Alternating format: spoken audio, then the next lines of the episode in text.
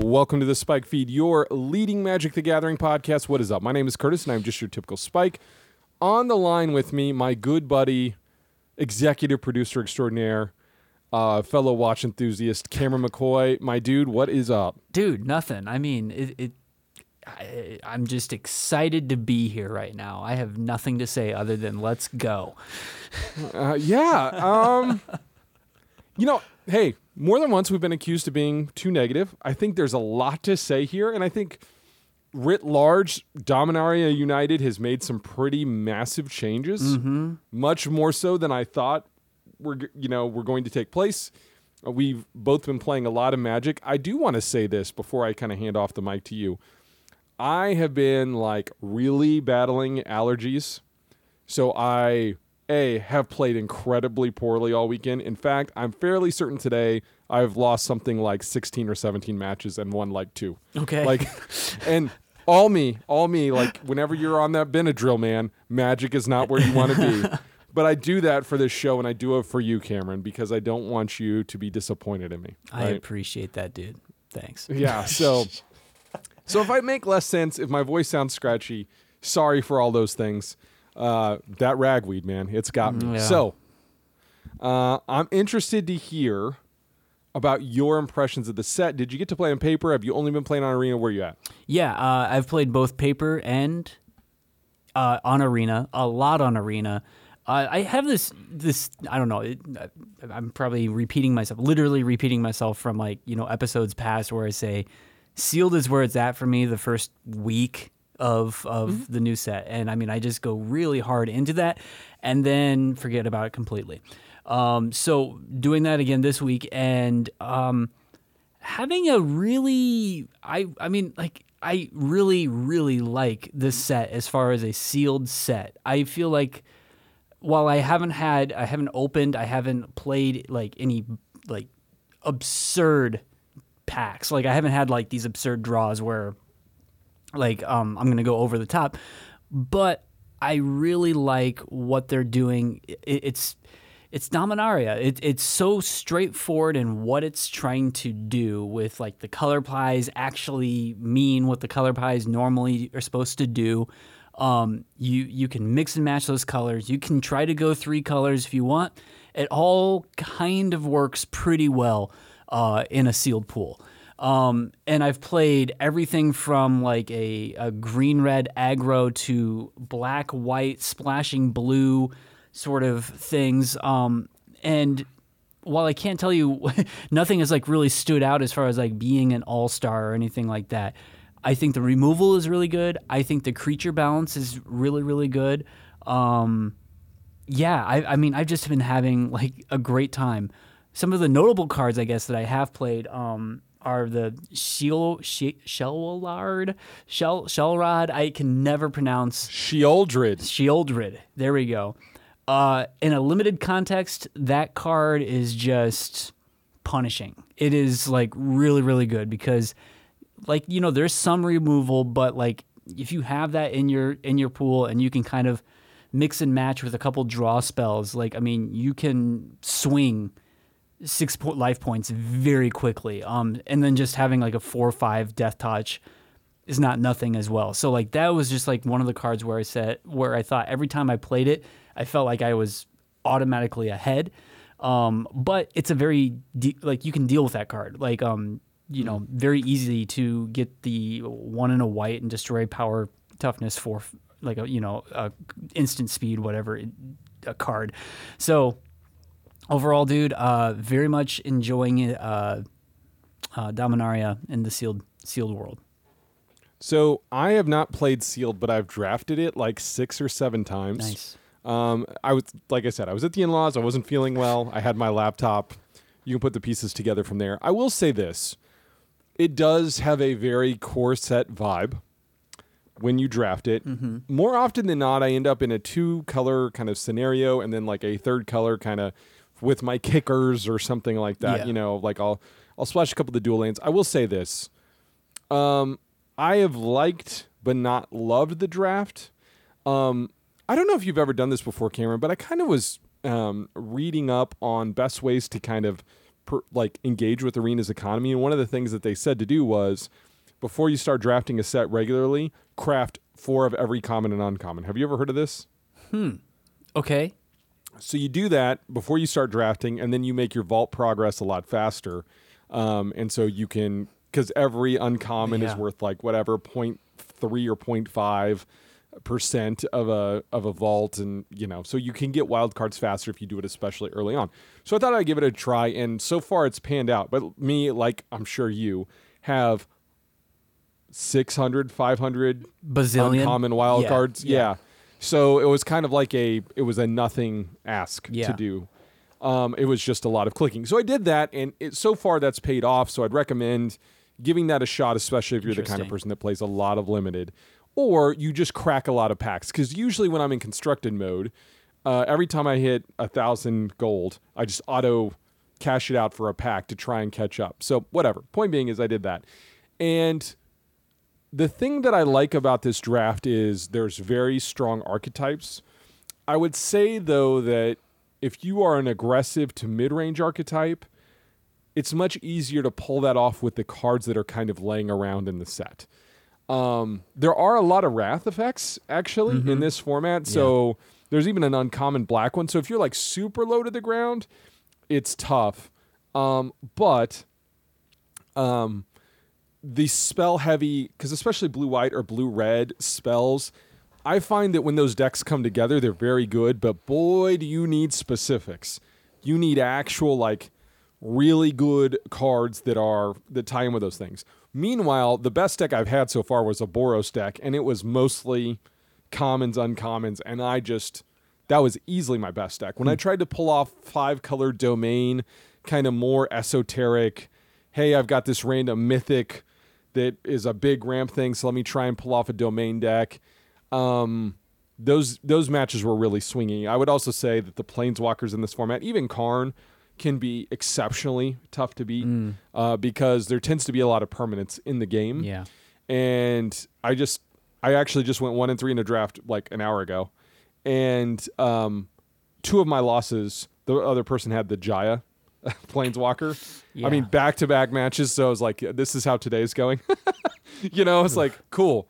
Um, but I will say there are multiple games that when you kind of go down the road on them, you feel like there it's a really skill-intensive uh, set and a lot of fun. I, I'm the kind of guy, and I've said this before on the show, just like you always do, one week is sealed.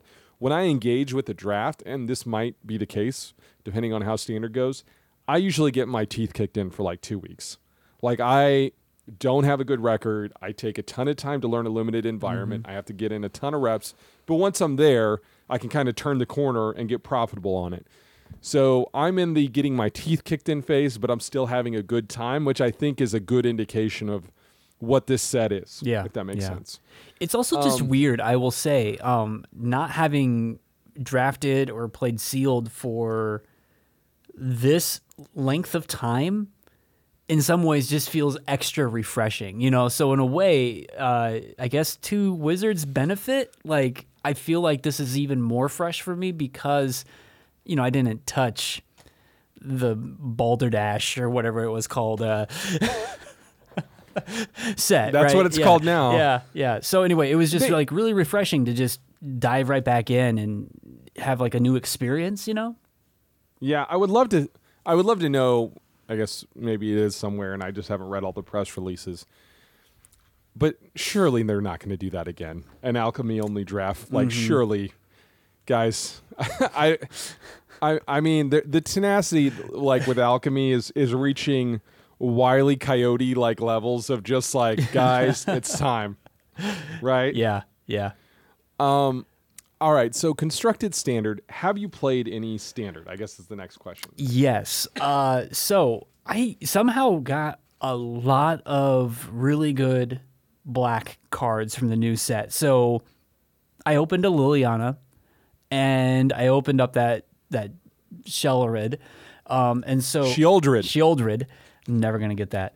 Uh, so anyway, and then you know I had like my cut downs and things like that as well. So I have two decks, one that is, I think, kind of garbage, but I just wanted to check it out. And the other one I think has potential. The first one was mono black mid range. Um, this has like Meathook Massacre, um, Concealing Curtains, the Evolved Sleeper, you know, all those types of cards. Um, it's okay. I would tell you that I think Tenacious Underdog continues to be probably like one of the best creatures in Standard. It will continue to be, for me at least. Um, really good card. Just that recursion is amazing. Um, Liliana is all right. Like in this context, like it dep- she is so m- m- matchup dependent, you know? Whereas mm-hmm. like in, I'm so used to her in Legacy or Modern where it's like, yeah, you're absolutely going to play her and you're, you know, you're golden, whatever you're doing, you're using Liliana to the best of your ability and like those non-rotating formats. For whatever reason, in Standard, it just, she's good, but she's not like Legacy good in my opinion. So that was kind of like a weird shift that I had to get around. Uh, the other thing I played was uh, Black-White Control. And this one is, I think, a lot better. Once again, it's playing Tenacious Underdog, Heroes Downfall, um, but mixing Meathook Massacres with Wedding Announcements, and then just a really good uh, Planeswalker suite of Wandering Emperor, Sorin, and then a few Lilianas just because. Um, and uh, this is a really good... I, I like. I've had some really good success today playing this deck. And so I, I, I like where it's ha- at. Um, and there's things I would like to try. I think Esper with with um, Sheoldred uh, would be, I think, really interesting with the the drawing abilities that you have within Esper Blue specifically, where I think there might be some real potential there. That might be like actually the surprise card for me um, for the current set in Standard is is that card. I think the life gain thing and four five Death Touch is just huge. So... So first of all, I want to I want to talk about my experience playing Esper because that's the first place I went, and that deck needs to be massively reworked mm-hmm. to fit within this metagame because everything that it's doing, Grixis does better. Hmm. Um, and the one thing I will agree, I'll agree with a lot of what you said. I'll disagree with one thing, but I'll agree with you on the front of Tenacious Underdog is the defining creature in this format. Mm-hmm. Like. To the point at which you have to play Graveyard Trespasser to pick off your opponent's yeah. Tenacious Underdogs. If you are not playing four Tenacious Underdogs, four Graveyard Trespassers, in any of these decks we're talking about, Mono Black, Esper, or Grixis, I kind of have to wonder what you're doing. I think Liliana is really good in this format. Okay. Uh, I don't think she is as good in Esper as she is in Grixis. For a lot of those same reasons, the the kind of interactions you're having with your yard and all these other things. So now we're playing Soul Transfer, um, and there there's these other things. So like, um, I built this version of Esper that plays. Uh, it's Sarah something. It's a three four angel, and every turn you can play one permanent out of your yard that costs three or less, right, or a land.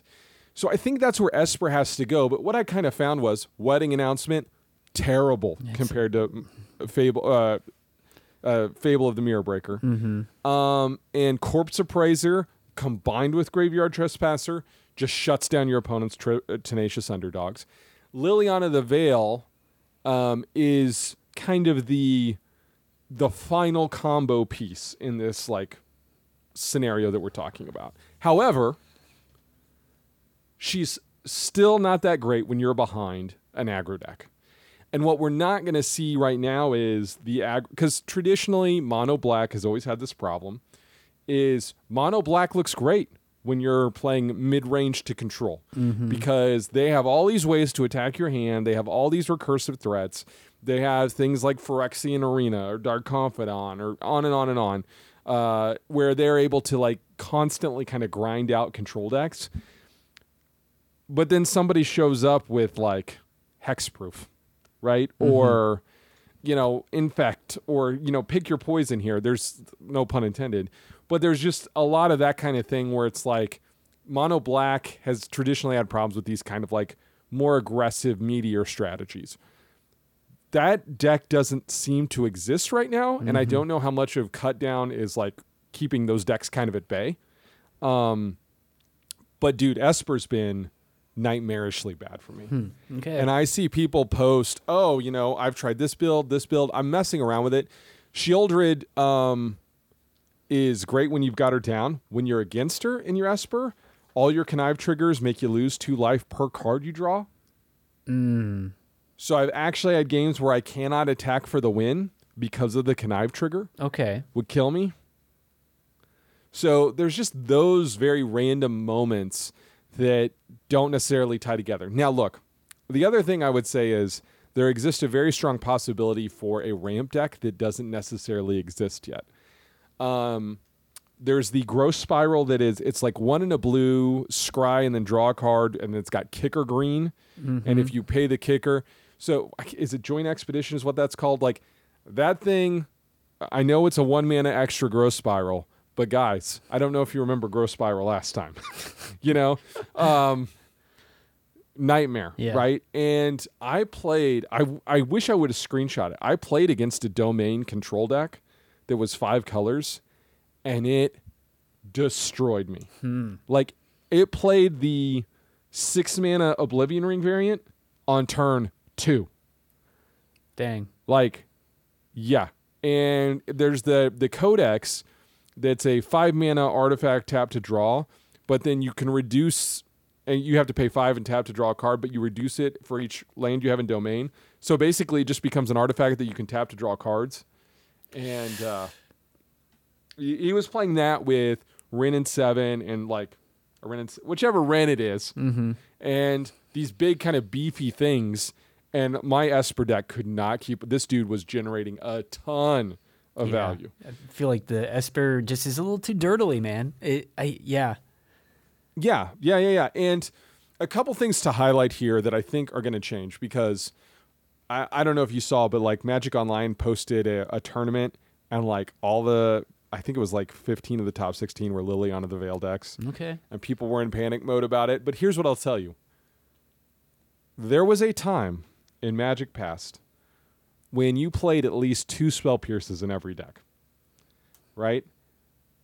The previous incarnation of Liliana the Veil was in Standard at the same time as Mana Leak, right? Like, you just kind of have to adjust the cards that you're playing, and playing, you know, cards like Vanishing Verse or Binding of the Old Gods in Old Standard was very acceptable, and you could kind of get away with letting your opponent do a thing. Mm-hmm. That's not the case anymore. You kind of need to be... Liliana... is so susceptible to things like Spell Pierce and Duress. Yep. That that's, I mean, those are the cards that keep it out of Legacy, honestly, like, and only in that context, it's Days. Yeah. Right. Yeah. Um, but I have, here's what I was going to tell you, Cameron. It's not Liliana the Veil. It's not Tenacious Underdog. It's not Graveyard Trespasser. It's all three of those cards have me very concerned. Because I'm just like, I don't know why you would play. Like, if, if if we're being honest with each other, you should play a deck with those cards, right? Yeah, yeah, absolutely. So, yeah, I, I I have some concerns about Standard. Maybe it's just, maybe last Standard was really my jam. But I'm going to hunt down this five-color domain control list. Yeah, it sounds like you might need to. I need to start splashing red for the, instead of Wedding Announcement. Wedding Announcement is just... garbage. It relies on way too much. Why am I not playing Fable of the Mirror Breaker? Hands down, all the time. Yeah, and then you can get into these, you know, you can copy your Graveyard Trespasser to exile other things out of their yard. Like, I, I, I've kind of forgotten how much I leaned on Go Blank.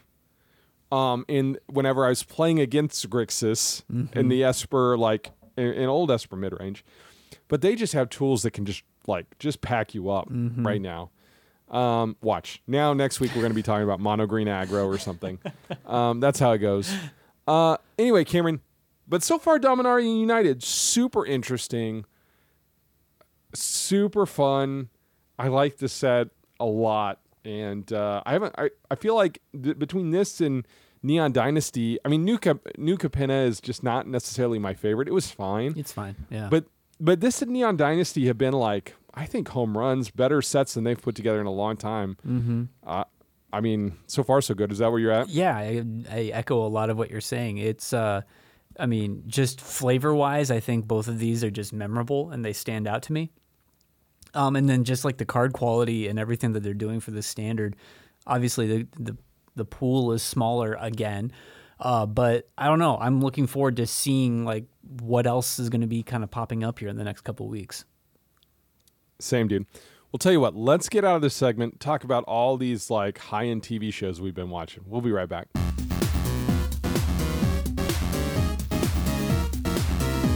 All right, Cameron. So we're gonna we're gonna say spoiler free. Mm-hmm. But you did heed my recommendation, while some of the these people that I know have not. Mm-hmm. You have checked out the new uh, House of the Dragon show. Or is the wife watching with you, or are you writing yeah. solo on no, this? No, no, we're watching it together. Uh, and I'm gonna I think echo exactly what you said last week. Um. I kind of love this show. Flaws and all, warts and all. Like I, I really, really, um, I don't think I realized how much, I, I think I forgot how much I genuinely love the world of Westeros, because the last two seasons of that last show just soiled it for me, where it's like, I, everybody wanted to quit with the show, and I completely get it. And they had to wrap everything up, and it's like I felt like it just needed more episodes to expand and, and all that, right? But we weren't going to get that. Revisiting this with House of Dragons, I, I love it. I love coming back to this world. I love going two hundred years in the past. I love the characters that they've designed, and most especially what I like about this show is just... in terms of T V, it's focused. I, I, I think in the context of a book, you can, you know, follow eight different characters, and, and I understand the machinations a lot better. Pacing works a little bit better in a book when you have that many characters, and you can be epic and sprawling, and this is why you get the doorstopper fiction. Um, but within the terms of T V, um, especially if you're limited to ten episodes and all of your characters are the favorite characters, it's really hard to tell a good story or a focused story. Um, and that's what I think works best with House of Dragons, is that we're just following the Targaryen family. Um, and all the political machinations that are kind of surrounding that are there and present, but it's all through the lens of these these main characters. And man, do I appreciate that. Um, you know, like, I wouldn't say it's like as good as that first season of Game of Thrones. Like, that really... I don't know. It was something special because it, this fantasy book came to life, uh, but it's really good, man. I'm, I'm really, really digging these first three episodes. Yep. Um, I'm there too, man. I'm sorry. I'm I, waxing poetic. no, no. Like, you and I are of one mind, and I, I kind of, it, I'm bummed out that so many people that like were part of the cultural thing of House of Dragons are opting out of this for, because they felt so burned. Mm-hmm. Um, but I mean, it's not hurt the ratings on this show. I guess it's just like crushing it. So good. good. That's good news. All right. So Rings of Power is the other big one to talk about. Um, dude, I loved Rings of Power. Like, I am such a homer for this kind of thing, and I feel even weird talking to you about it. But honestly, this show in the first ten minutes, I was like, this show's going to be amazing. Like, I knew right away. Okay. And there is this, from a production standpoint, there is a, uh, do they still call them map paintings? I don't even know, but you know mm-hmm, what I mean? Like mm-hmm. where the character it, like, and this, this like moment was more expensive and well crafted and well scored and well shot than anything in name your fantasy show. House of the Dragon, Game of Thrones, Outlander, on and on. It was just a giant check this out, bros. Okay. And so, like, if nothing else, if nothing else, you have to watch this for the production values, because they are jaw-dropping astonishing. Okay? Mm-hmm. And I think this is the most expensive show ever made on a per episode basis. Yeah. Okay, so there is that. But this all takes place, so I don't think this ruins a ton for you, but the end of this series technically would be the prologue for the Fellowship of the Rings, right? So okay. This is the story of how we get there. They had to take a bunch of stuff and squeeze it in together because elves are immortal. They have to have human interaction as well. So you can't like, basically they're squeezing things that happened over the course of hundreds of years in the Silmarillion into a shorter period of time. Okay. You are following Galadriel as, uh, and she is, in the context of this show, a warrior. Um, and also in terms of the books, not to get too much into it, but basically there was like the place that elves lives. They got kicked out of there. Um, Galadriel went with the elves that got kicked out. That's, they ended up getting kicked out to Middle Earth. Um, and you get kind of a nice prologue about Mor- Morgoth and, you know, all the fun Lord of the Rings lore that you could spend way too much time on Wikipedia absorbing. Mm-hmm, okay. Mm-hmm, mm-hmm. But it just felt like coming home again, dude. And this is full on the first trilogy. Like, excise the Hobbit trilogy from your mind. This doesn't look like it. It doesn't feel like it. It's not shot in eighty, eighty frames a second or whatever they did. Remember that? Oh, that super, don't even give me super bizarre.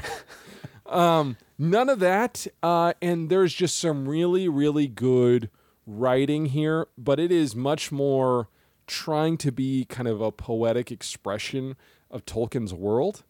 And in that way, characters tend to talk a little bit more abstractly than they would in Game of Thrones. I think that is very clear with what Tolkien would have wanted. And if you read the books, you, I, I mean, if you read his books, there's a lot of like lyrical things and things that are said um, that are meant to be, you know, kind of metaphorical. Mm-hmm. Um, and ah, dude, it's just got everything I want. It's got this really great kind of ethos and vibe to it.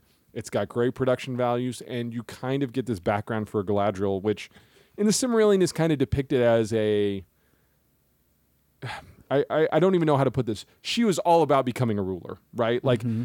And that's like kind of what you get about her. And that, like, if you watch Fellowship where she kind of does the freak out, remember? Mm-hmm. Mm-hmm. That's kind of what they're referencing. But you kind of get a context to that. Um, and uh, so I, yeah, dude, I loved it. I, I'm just such a home... Like, I don't... The thing that I hate about recommending this to you is you're just like, yeah, of course Curtis would like it. Curtis probably liked those Lord of the Rings animated yeah. movies. You probably and like yes, ranch I dressing did. Too. yeah, yeah. And again, my body, as it's constituted, at least seventy percent ranch dressing right now.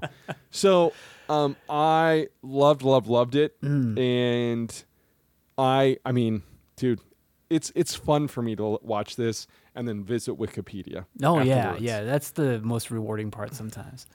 Yeah. So, um, but you want to talk about some... The, I, it's kind of embarrassing how bad this makes like the Obi-Wan miniseries look in terms of production value. Yeah. Yeah. You know? Like that something could be this much higher production value than a Star Wars thing. And Obi-Wan had great production values. I'm not saying it didn't. I'm just saying like... There was there, there was some like cheap T V there. yeah. There was some T V. There was some T V, right? Yeah. And I, again... I don't know how we got on this where people think assume I'm an Obi-Wan hater. I liked that show. I watched every episode when they came out. But this is just like a new planet, dude. Um, so, yeah. Nice. Okay. Watch it. I'll, check I'll, it I'll, out. We'll check it out, yeah. yeah. Maybe maybe just like binge it because like they're on weekly releases now. Mm-hmm. What is it, like eight, um, ten episodes? I think so. Yeah, that's a, yeah, that's totally doable. Yeah, and then you can watch. You could probably finish The Expanse too, dude. Yeah, it's, it's pretty really good. good. Yeah. Okay. all right. Well, Cameron, if someone would like to tell you to finish The Expanse, where could they find you? It's all on Twitter at Cameron underscore McCoy. And I'm at Curtis Now. Our official show feed is at Spike Feed M T G. We will check you guys next week.